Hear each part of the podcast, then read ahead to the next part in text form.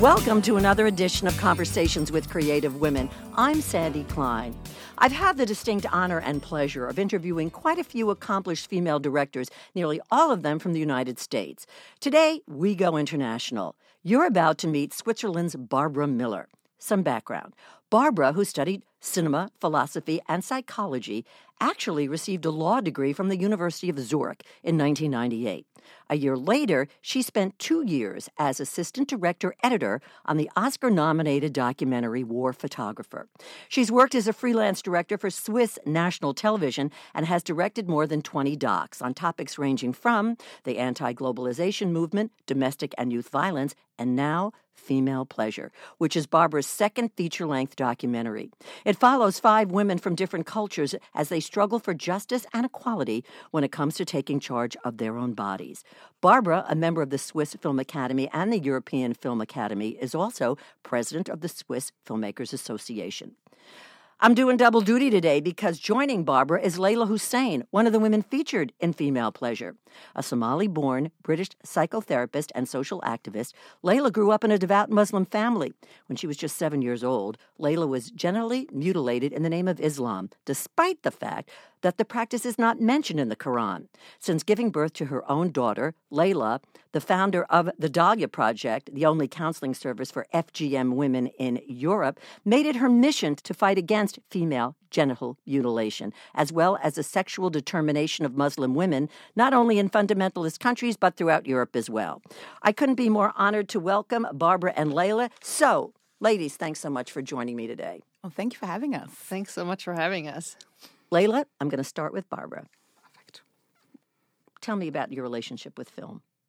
How did that come about?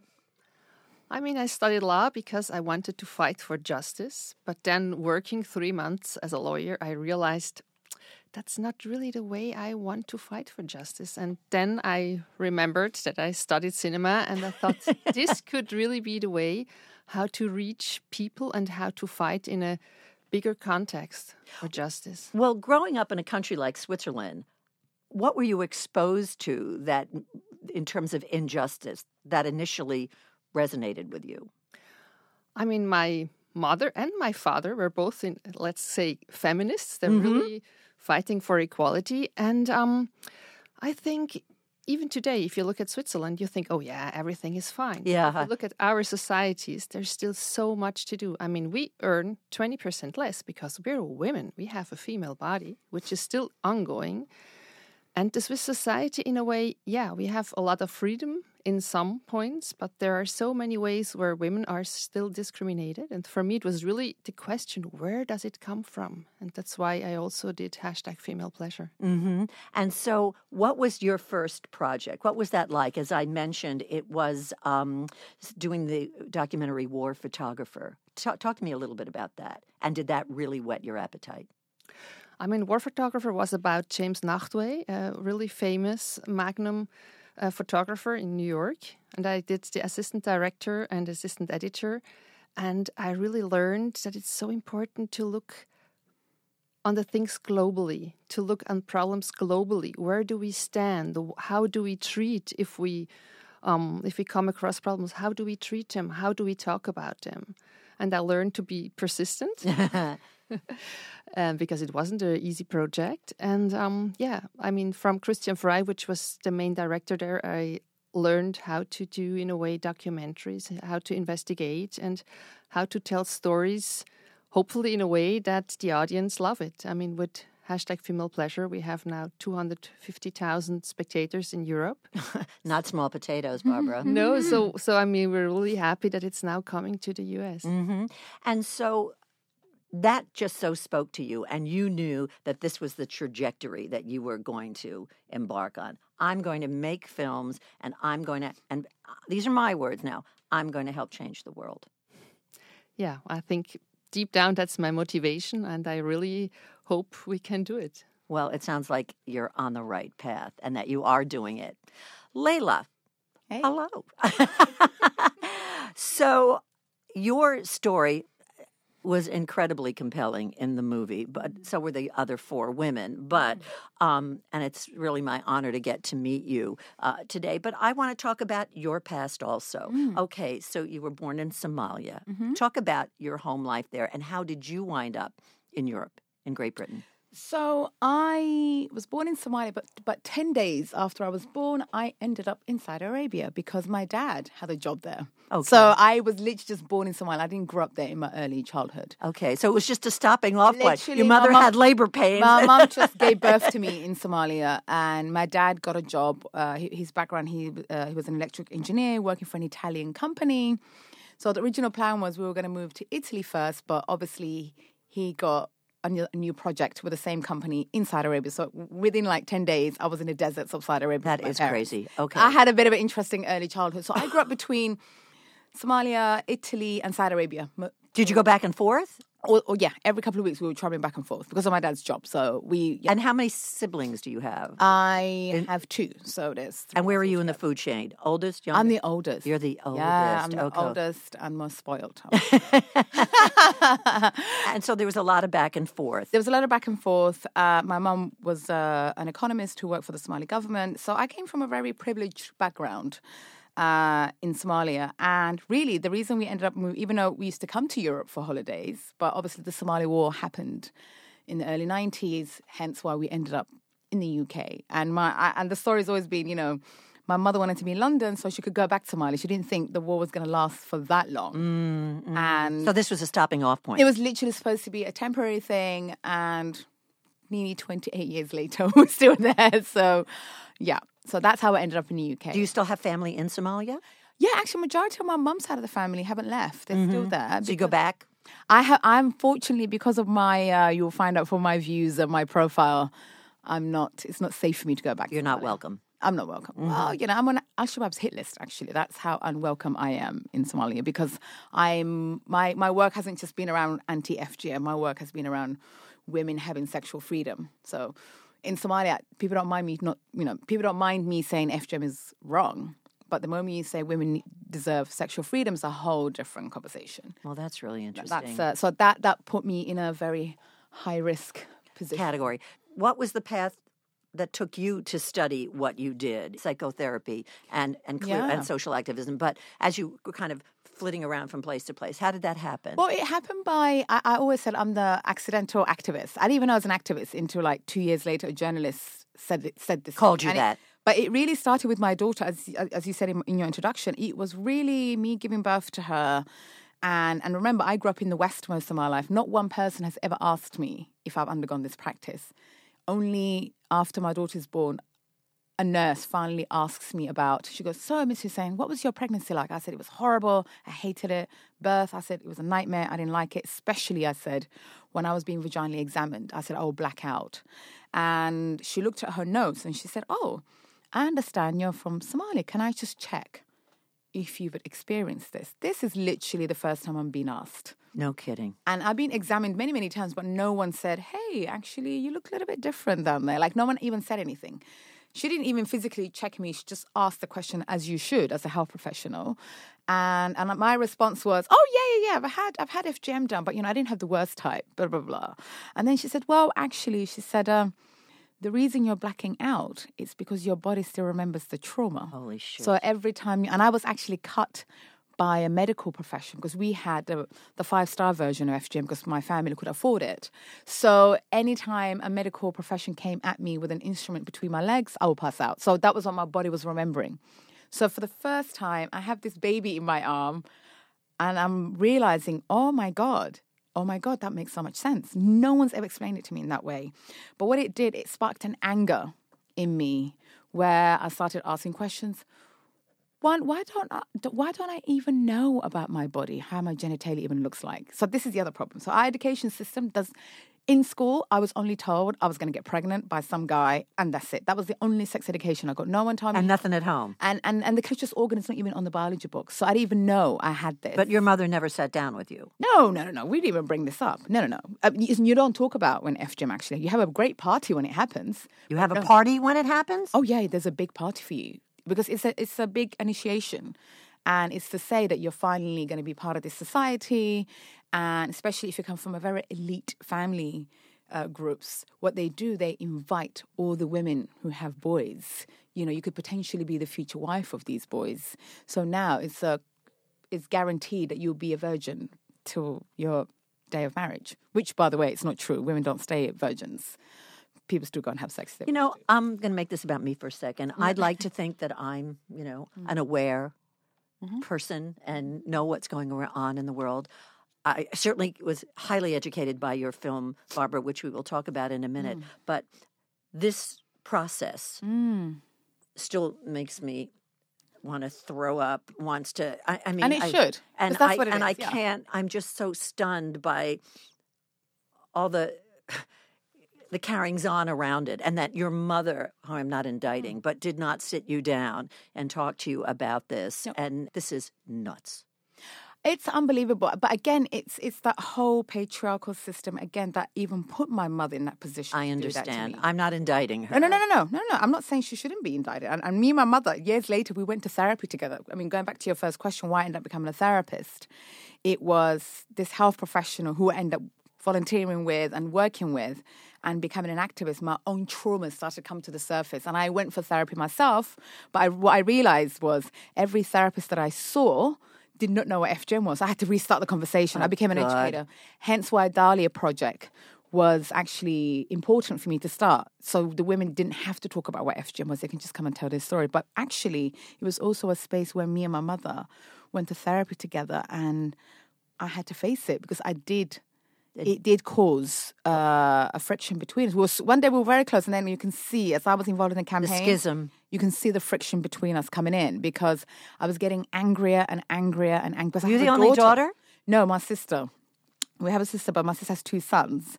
But I have a daughter, and I couldn't understand how my mother could put me in that position. And but actually, with therapy, we both came to the conclusion that she felt she had no choice but to do that for Clearly, me. yeah. Because in order for me to go to the best schools, to be accepted, that is what I had to go through. But I felt she should have run away with me. Like I, so I, so we both had to come to the conclusion that was our own realities. Right. What we do when when those negative thoughts come up, we have to focus on the fact that my daughter's not cut, her granddaughter's not cut. So we finally broke that cycle in our Exactly. family. Exactly. And she's been a great supporter of my work. And I know sometimes it's hard for her because she recently expressed to me, she goes, Leyla, every time you have these accolades around your work, as a mother, I'm reminded I caused this on you. Yeah. So that is Yeah. very difficult. Actually, Yeah. I've been doing this work for nearly 18 years now. Only last year she came to my first event No kidding. because she couldn't. She Couldn't face it, it, yeah. because she said, "I know I inflicted this on you." so that's that also is a very hard situation to be in. The reverberations are just mind blowing. I don't even use the term female genital mutilation anymore. It's a serious sexual assault against children, and that's what the world should see it as. And Yeah. people should be outraged. Yeah. And you saying, you know, you want to vomit, we should be vomiting. I mean, really, if we have it, we should be having that kind of reaction to this because there's nothing worse when you're constantly being told, especially people in policy making, decision making, say, well, you know, we must be careful. This is a traditional cultural practice, da da da da.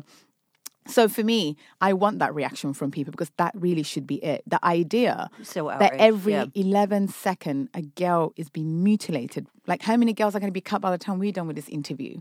So it's it's a reality that's happening right now, and the world should be outraged. And the fact that we're in the US is quite important because the US has the highest number of women in the West who are at risk of FGM, but also affected by FGM because of the population of migrants that you guys have in this country who, who are from practicing communities are based in the US. So this film could not come at a better time to the US. Well, that's a great segue. Why did you make this movie, Barbara? I really wanted to find out where we stand in the 21st century when we're talking about female body, self determined female sexuality. And I realized that if you look globally, most women still, if you talk about sexuality, it's much more not about pleasure, it's much more about pain, about obligation, about violence. And I was really wondering where does it come from? How can it be today? Still, we have this this situation. This disparity almost. Yeah, Well, um, that's even not a good word, but Yeah, but it's really incredible. And then I found in, let's say, the five holy books, all these texts from our world religion saying that the female body is sinful, Yeah. that we're causing all the bad things in the world, this Right. demonization of female sexuality. And I really wanted to find out how is it still vivid in our society. And I think it's so deep and I think it's so into our bloods, our Ingrained. Yeah. ingrained in Yeah. our education system. It's almost part of our DNA or their DNA. yeah, Yeah. yeah, mhm. and and I think also in our in the female DNA, Mhm. and that's why there are still so many things going on in this that women accept in sexuality, which should really, really be brought out there and should be changed. So I really wanted to find out how women, how five young women feel coming from these five world religion, world cultures, and tell their story. And what was really impressive for me to see is that it doesn't matter so much where you come from, which background you have, which religion, which culture, but the experience as women is so similar. This experience of not being worth, that your body is there's something wrong, you have to mm-hmm. improve mm-hmm. it, you have mm-hmm. to maybe operate it, getting nicer, getting more beautiful, getting better. Well, you're here to please. You're here. Well, to you're an please. object. Well, well, that, yeah, yeah. sure. Of course. Yeah, you're of here, course. You're here to please. And this thing, I think, also looking at our societies, it's so much there. If you look at pornography, Of course. if you looked at what I really love when Leyla says um, in the movie, um, there's a chorus of fake orgasm going through the world. I mean, it's so true because in the end, women still today don't dare to say what they want, what they like. And often they even don't know because they were told that they shouldn't touch their body, that masturbation for women is absolutely a Yes. no-go. Taboo. Yeah. Uh huh. So I think for me it was really really really important to do this film. And it was so beautiful to see that these five women how they are really are open about this topic talking about it this taboo and how they are fighting and how they manage to change with this re- really incredible positive energy and also for example Leyla how she managed to overcome what she went through and today she's such a strong outspoken woman and Well, they were clearly waiting for the opportunity that you presented to them. How did you find the five women? And why don't you just do a little brief synopsis about each one of them? for me, when I started looking for women, it was really important that they dare to speak about these topics, which are in most societies and cultures still taboo. Also, in our Christian or Jewish societies, it's still not going there where talk about female sexuality openly and about female pleasure. And for me, it was important that it were five women who already did the step in the public space because it was important that they're conscious of what it really means, you know, like the the harsh reaction that can come, the death threats, the losing your family, um, being blackmailed, being slut shamed, Oh yeah. and Yeah. um, yeah, and this was really important. So I wanted five strong women, and um, I found them really talking about the project. Somebody told me, "Oh, have you heard about this trial going on in Japan? A young um, vagina manga artist um, being accused for obscenity because she's doing funny art."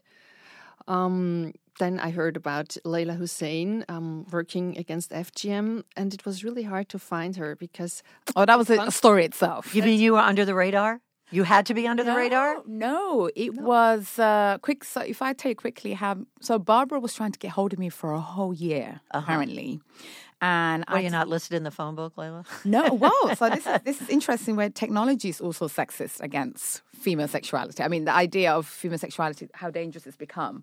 I just came back from a trip from uh, Ethiopia, Addis, and in Ethiopia, the government it's big on censorship. So one of my colleagues said, "Check your junk mail." And I never really check my junk mail because that's where I usually get my death threats. So I like to avoid my junk mail as much as possible. Well, that makes sense. Yeah, right. So, so I get the death threats on my junk mail. And then I see these long messages, Barbara Muller, Barbara Muller. And I thought she was some sort of a stalker or a troll, you know, Right, trying to get hold right. of me. But then I saw a couple of the words and I said, oh, and, and I never, I've had so many documentary makers send me their ideas, but somehow I just read this one. This one resonated with you Yeah, more. there was something that told me I need to read this, you know, script. And I read it and I said, Oh my God. I said, Barbara, I'm so sorry. I mean, it's been like a year when she sent me this. And I said, I'm sure you must have made this film. I would love to see it. It sounds like a great because for me as a, as, as an activist uh, fighting against FGM, but for me my biggest battle was not FGM. It was fighting the system behind FGM, which is patriarchy. And finally, there was a filmmaker who was going to create a platform to actually tell these stories. And I said, "Oh, missed it, but I would love to see this film." And she got back to me quickly and said, "I'll meet with you." But what was really interesting till now Barbara cannot email me on my actual mailbox. She's actually been blocked from my mailbox. She always ends up in my junk mail because she's considered dangerous because, because? of her conversation on female sexuality. So anything around female what? sexuality yeah, is blocked you know, from my in the email. title I wrote about um, I want to do a film about female sexuality. Yep. And that ended up like that's like the bad thing, like the mm. fundamentalistic guys. yeah. So the so, so we're patrolling this. The death threats and female pleasure end up in my junk mail now because they're both considered as dangerous. So Barbara, till now, whenever she emails me, she has to send me a WhatsApp message. She goes, Leyla, check your email. And that's how I always get her. Email. So literally, we're still dealing with it right All now. Later, Absolutely. Like the issue still exists right now. so it was interesting how we met was because she just uh, she, could, she couldn't get to me by email. That's crazy. Bob. Yeah. yeah. That's really crazy. Thanks for Ethiopia. If it wasn't Ethiopia, I would never have checked. Censorship. Whoa. Yeah, with with the other um, three women, it was easier. Um, Deborah Feldman, who's coming from the Orthodox community in Williamsburg, um, she wrote this amazing book. She wrote this book Unorthodox that went on the New York Times bestseller, bestseller list. Right. Mm-hmm. And it was really, for me, it was really so interesting to see, especially how she talked about um, being a woman having a female body and living this separation in her body of being pure and impure just because of her periods. Right, right, right. And exactly the same ideas I found in Japan. And the the, the universality of it, huh? Yeah, yeah. And in the Japanese Buddhism, there's exactly the same idea. I mean, this is why women still today can't be sushi cooks because they say the female body is impure and could damage the sushi. Oh my God. Sushi and, in trouble because of periods? Oh God. And and the same idea we have also in, in the Catholicism. Till 50 years ago, women after they gave birth, they couldn't go to the church for the for the um, baptism of the child. Yeah. Because they were considered impure after giving birth. Means a lot of things which really have to do with the nature of our bodies, with this possibility to give birth to another human being is demonized. It was, wow. it's really, but it's encouraged to get you. You're supposed to have a lot of children. Yeah, you know. I mean, but that's all we are as women. Like we just yeah, we're, yes. make babies. Yeah, yeah. We're, these we're conduits. That's it. Yeah, yeah. Pleasure yeah. doesn't exist. You know? uh-huh. But the things that come across with it, they're bad. Yeah, yeah. So your two other women, mm. one from India and then Bavaria, were they kind of again under the radar a little bit for you in terms of finding them and putting them in your film? I mean, Doris, uh, which is a former nun, mm-hmm. she also wrote a book Oh, I didn't it remember didn't that. Okay. a lot of noise, let's say. Okay. Um, it's only now when she's part of this film, it really mm. things are changing a lot. I mean, the Catholic Church couldn't ignore her story and what is happening to a lot of nuns. Thirty percent of the nuns worldwide are raped, are sexually harassed. And it was only through our film that finally her story got out and a lot of people mm. joined. She got a lot of response, and there was the bishop from Vienna who agreed because he heard about the film to meet her and mm. to talk to her. And it was the very first time after a long, long period she was fighting against this injustice that uh, high someone of the high hierarchy told her, "I believe you." He validated her. Yeah, he validated her. He said, "I trust you. I'm really so sorry." And it was the same week. It was in February that Pope Francis said, for the very first time, we have a problem, a sexual problem, not only with children but with, with the, the nuns. nuns. Yeah, yeah, living yeah. all over the world. And um, there's Vithika. She's um, from India. Right.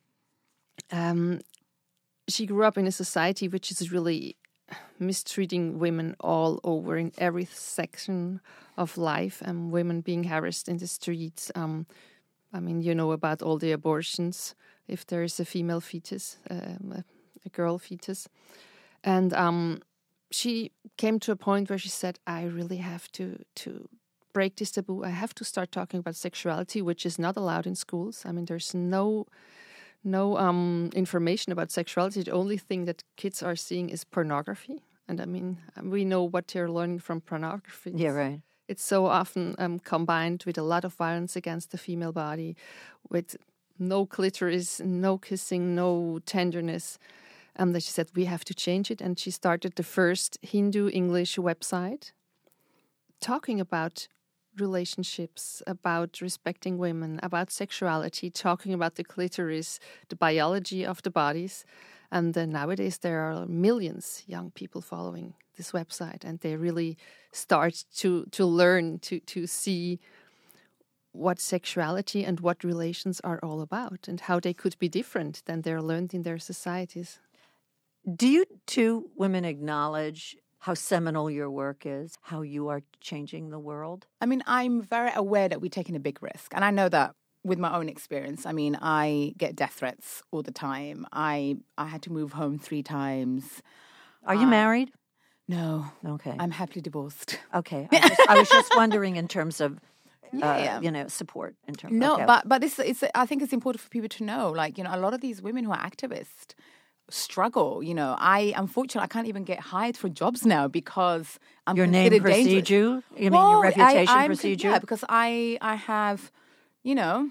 Uh, uh, I, I, will add- I, I pissed off a few people, a few powerful people. So, Well, I- that's being- and, I, and, I, and when you go after patriarchy, unfortunately, I'm forever getting like messages saying, "Well, you know, your CV is so great and you've done this great work, but unfortunately, because of your profile and some of your views, we can't. You're we're going out on a it's limb. really Yeah. and, and and actually what a way to punish somebody by going after their finances where you're this big profile person but then financially you're struggling to pay your rent so for Right. me as much as people credit us for changing the world there's another dark side to this because we've taken a massive risk and somebody has to speak out that's that to me that i'm not uh, uh, gonna, you know, that's not. I'm not. I'm not gonna. I'm not gonna back out on that because somebody has to. And see my daughter, who's now 17, and the young woman she's becoming, gives me hope. I'm like, okay, some because I said these are the girls that we need. I wish I was the 17 year old, you know, confident, you know, who knows what she wants, doesn't like literally. So for me, I know I made the right decision by doing that. But unfortunately, it does come with a big, massive risk. And I will say that for the rest of the other women are in the same situation. It's absolutely extremely difficult, especially now that we're involved in this film. It's a whole different uh, kind of Dynamic. risk that we put ourselves in because uh, actually, if you watch the film, you'll realize it's never actually about any of the holy books. It was really about how the books were translated by these misogynist men. and uh, Who put their spin on things. Exactly. really and actually, right. the film you see that is not attacking men either. We actually have amazing men in the film. I mean, Doris's husband, you know, Megumi's husband, you know, uh, Vithika's husband. Like, I- I've never actually seen a documentary where you see it was like the world coming together. We need to fight this together. I mean, that's really what the message was. But unfortunately, there is another dark side when you want to change the world, and and I know this is personally for me, it's had uh, a very difficult impact. But I wouldn't change it for the world. I'm glad I'm still doing it. What we have seen is the reaction of the audience. I mean, Yeah. it's really overwhelming. Male and female, Oh. Male and female, really. and regardless of where it's shown. Everywhere.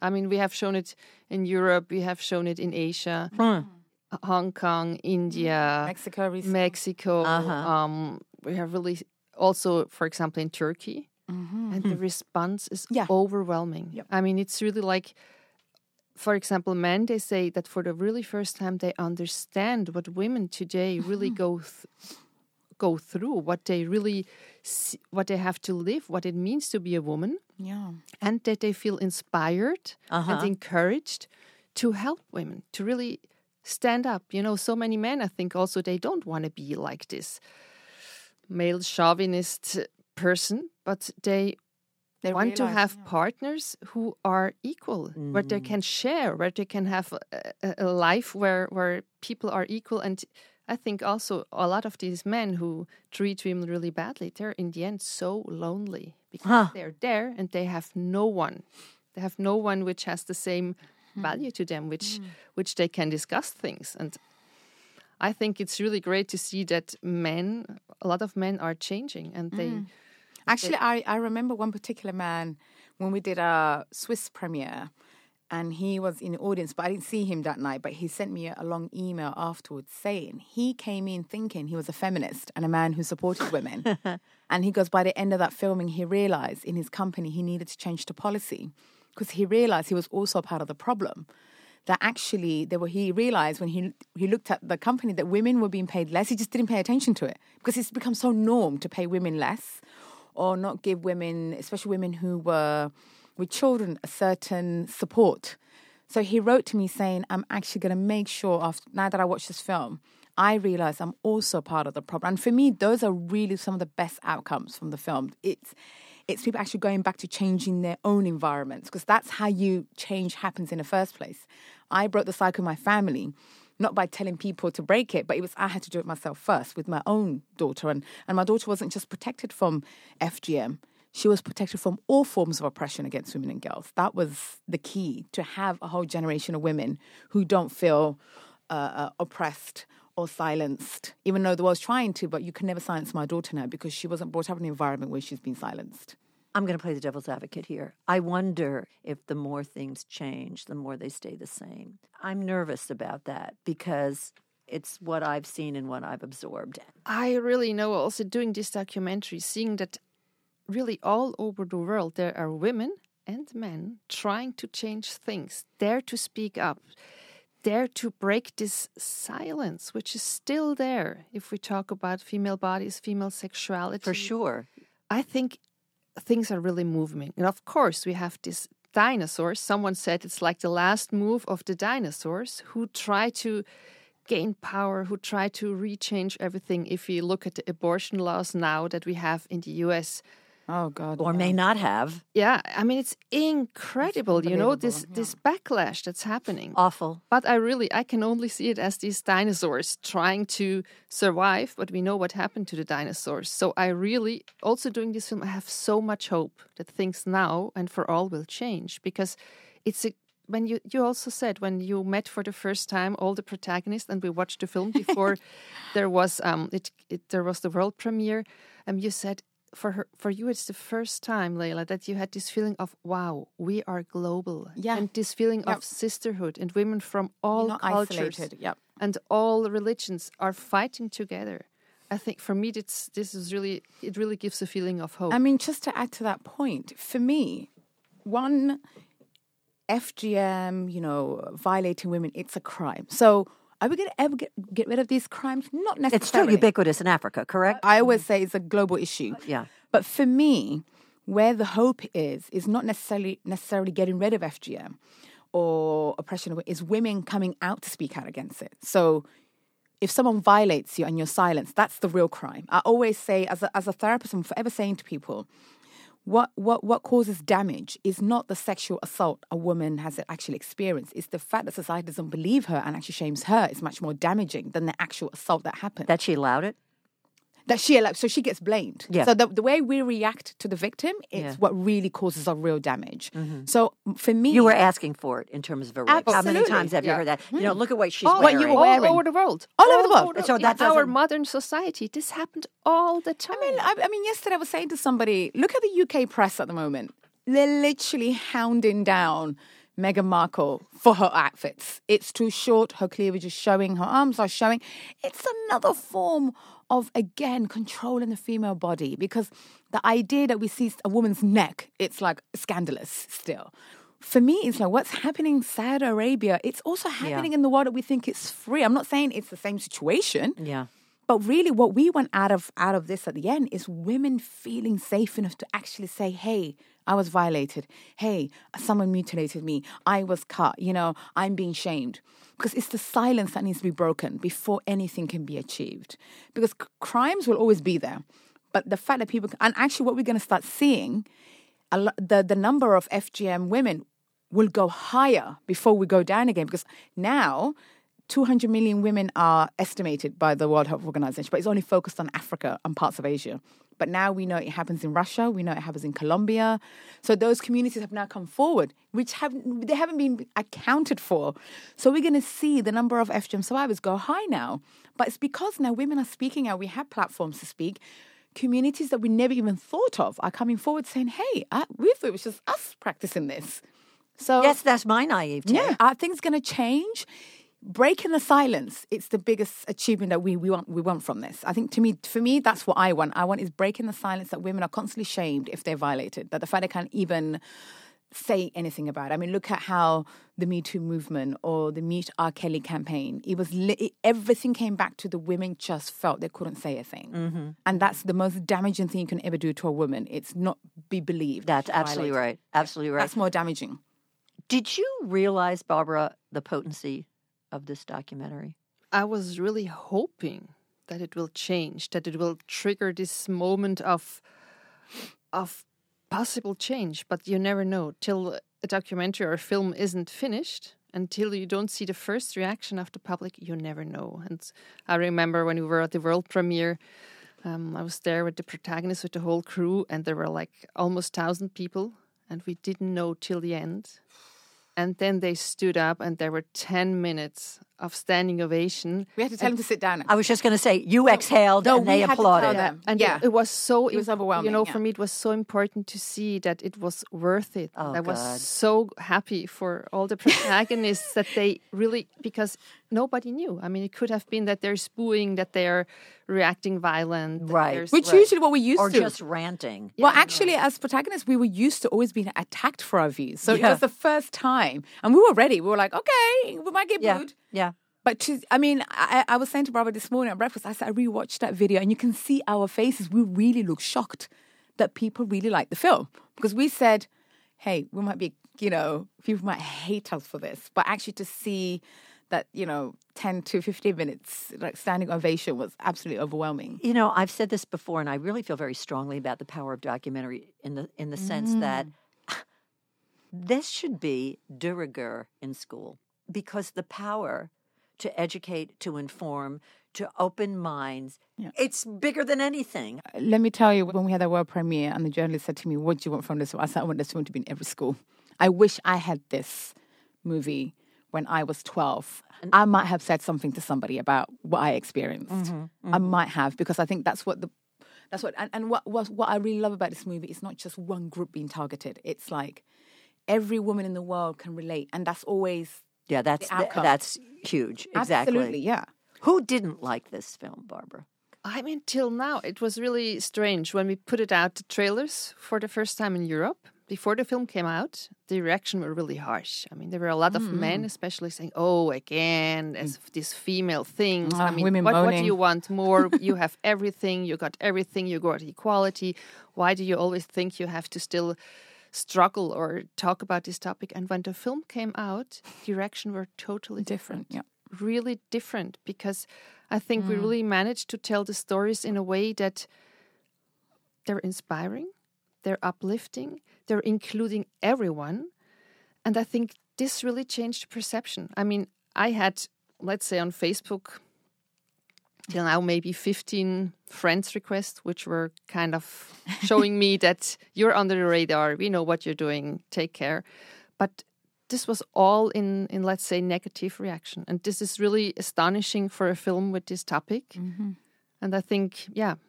But I think it has to do what, what Leyla just said. It's really every woman in the world can connect and mm. relate On some level, yes. Oh, to totally. these experiences. I mean, Totally.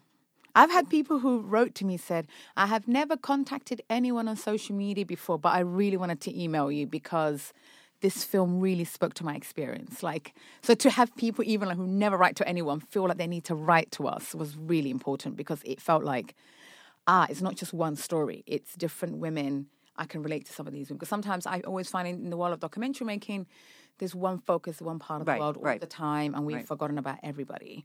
And for me, and I actually remember um, when I met all the women, all of us met at the same time. And I remember the first day we watched the film together, we all sat very distant from each other. And I remember why I kept my distance. I thought, just in case I said something that might upset them or it might be a totally different views to them because I'm hearing it for the first time. And I remember we all cried at the end because we were all worried we might be saying different things, but actually we were all saying the same, we were singing the same song, just in different Gotcha. different versions. Yeah, yeah. And that was such a relief because you, I, it was the first time I said, I didn't feel alone in this because it could be very isolated. Just because I'm fighting FGM, that doesn't mean all the other activists fighting FGM are in line with my views Mm-hmm. in terms of patriarchy. Because we find a lot of people are fighting FGM, but they're not speaking against anything else. You know, they're not It's speaking. just the practice that. Yeah, yeah. For Uh-huh. me, it's if you're an activist, you have to fight for our fundamental basic human rights. That includes everything, including LGBT rights, you know, women's rights, children's rights. You can't pick and choose. I always say it's not a buffet you walk into. For me, this was the first group of women. We were all saying the same thing, and I was like, oh, great. We're really trying to bring it to a lot of Asian and African countries to really spread it as much as possible because it's really, yeah, it's really a story that's that appeals to everyone. And the same situation we have in India. You know, if you think about um, all the girls being buried alive when they are born. Yeah. And it was really interesting. In India, it played um, at 10 different cities. And the audience was really overwhelmed. They were so thankful for the film because th- these are really often topics where, that are not talked about. No kidding. Yeah, and I think it can really help, as you said, to, to start to talk about this topic and to change things. And if we talk about our societies, um, if you, you said we had to go to schools, yes, I think it's so important because what kids are growing up, also in the US, also in Europe, is pornography. And pornography, the way it shows mainstream pornography, Portrays women, and, you know, yeah. Mm-hmm. how it betrays women, how it betrays female sexuality. I mean, there are studies now, modern studies like the last two years, where um, I think like 70% of the girls say if you're talking with with them about sexuality, that they're they're experiencing pain, and they don't say anything to their partner. Yeah. I mean, what does that mean? That means that we're still at the point where girls don't dare to speak up, don't dare to say what they want. They don't dare to say, "Oh, it's hurting me. I I would love to mm. enjoy sex and not having pain." Right. Right. But we're not talking about it. No. And it's often parents and the school shying away because they say, oh, I mean, we know kids are seeing pornography with 11, 12 years, and nobody dares to talk. we said we don't talk with our kids about that. Right. We don't want to sexualize them. Yeah. Right. But the thing is, they're alone. they get information from, s- from somewhere else. Education is power, and that and, and totally. And, I mean, I think this film really s- shows if you dare to talk about things, we can change them. was there any negative reaction to this film? There was some. This is a very delicate topic. You know, we all acknowledge that. Hmm. Well, the fact that you're not answering it Yeah, right no, away must yes, mean it's yes and no because I think people have a perception about the film until they see. it. I think that's always the challenge. When they say, "Oh my God, five women from five religions," oh God, you know, and sexuality. sexuality is like that already scares people off. So I know when the trailer first came out, I got attacked a lot being called Islamophobe. It's like, oh, here we go, there she is again, going, um, and it was like, "Eh, maybe you should just watch the film first, then make a judgment on it. so yes, that's too easy. exactly. So for me, that was the kind of backlashes that I saw. It was based on a trailer, not necessarily. Uh, actually, I remember one comment that we got. One guy who had a go at Barbara saying, "Oh, you know, you should have given more time to Black and Asian women. You know, there's problems in Africa and Asia. Why did you have these white women in the film?" And and again, to me, that's again, there's an idea that these problems are only happening in Africa and Asia. And actually, and I, I actually, one of the reasons I wanted to be part of the film, it was because it was so global. I wasn't interested in doing another Africa story or Asia story again because I said, oh God, no, too many of them have been done now. Ab- absolutely, and it gets Yeah. lost in the shuffle. It gets It's pa- yeah, it- yeah, I mean, I'm not saying the oppression that happens in the US is similar to what happens in Saudi Arabia. Right, right, right. However, that doesn't mean we can be silent on the ones that happen in the US. Like, so for me, that's it was so important to have. So there was those kind of black backlashes, but I'm surprised we didn't get similar. I I was expecting worse backlash. Um, but that didn't happen. But unfortunately, I guess what's happened to me personally, the fact I'm involved in a film about female pleasure has a different type of impact. It's like, oh God, this is a woman that talks about sex all the time, you know, so we should not have her around. yeah, yeah. You know, you know, we cannot give you that job. It's okay for me to be on a platform, but I'm not good enough to uh, run a project. I got you. Does that, does that make sense? Of course it does. Yeah, that's really the biggest issue right now. Did you have trouble raising funds for this film? Oh yeah. Oh, I mean, in the beginning, it was really like, Are you kidding me, Barbara? Yeah. Kind of thing. yeah, like what? Five women, religion, and sexuality. All these taboos. Forget it. You will never ever get money. Nobody wants to see the film. But there was like I don't know what happened in society. I think really things changed, and we got fundings from Switzerland. We found a co-producer from Germany. We found um, the European Bar- Parliament gave us money. No kidding. Yeah, and there were even private person, which in Switzerland they normally never do, who said we want to see this film, and it was a huge support. And this was really, this was really, really nice to see. And then again, when the film was finished, the Swiss dri- distributor said, "We're not so sure," because they had a bad year. So they said, "Um, "We be- better don't do it." And I mean, then it was really like the best seen documentary in cinemas: Switzerland, Austria, Germany. got And they did for a complete awards. 180, huh? Well, it got nominated for few, many awards. Yeah, we got away. awards. We got a lot of press. We got, and I, I was overwhelmed from from the positivity of the reaction. Yeah. I mean, this for me was in the end. It's like wow. I mean, people, we had people sending us photos of literally queuing up outside cinemas, putting themselves on a waiting list for the tickets. So it was like, we went from being this like, oh, no one's going to watch you to like people queuing up outside, literally requesting tickets. Yeah. yeah. So it- Waiting in case no one turns up so they can get in. yeah, so that was quite really. nice. I mean, it's much more positive than I ev- have ever expected. Ever dreamed of. Hmm. What's in your future, Barbara?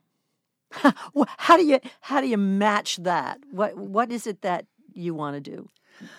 I mean, I'm thinking about a documentary about male sexuality. Really? Yeah, because you know, coming across doing this documentary, I came across so often the topic about, wow, but where do men stand? You know, it's mm. like That's the other side of that story, isn't yes, it? the other side, and I think it has such a huge influence. And it was interesting during um, the Q and A's or afterwards. Men came, men came up to me and said, "You know, as men, we never ever talk about these topics. Yeah, of course, we say, yeah, we have hundred women and we're really good at it, blah blah blah. But what they feel, their fears, their pressure, all these stereotypes they have to fulfill, all their insecurities, This image they have to yeah, and- portray. and they said no, they never ever talk with a friend. At maximum, maybe they talk with their partner if they're really confident. But always, it's normally it's just a taboo. under the rug. Mhm. And I think if we talk about male sexuality in a really open way and a really honest way, it will change a lot in between them and women when it comes to pleasure, when it comes to sexuality. And I think it's really, really a topic we should talk about. So that would be your next massive project, wouldn't it be? Oh, Yes. wow, that is really crazy good.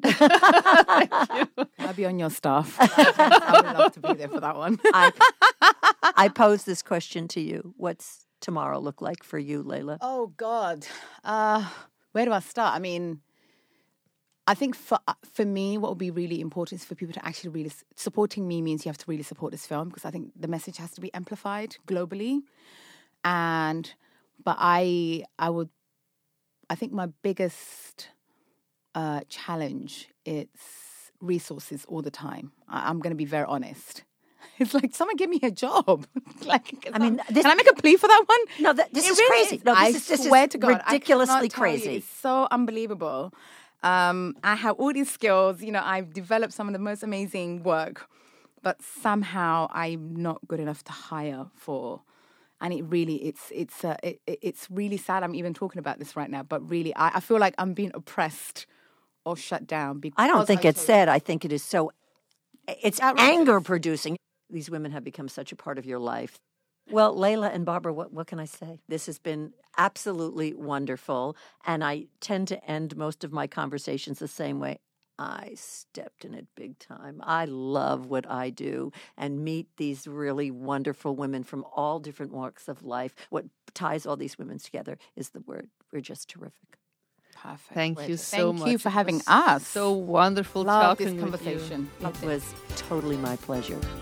Join us for another edition of Conversations with Creative Women. I'm Sandy Klein.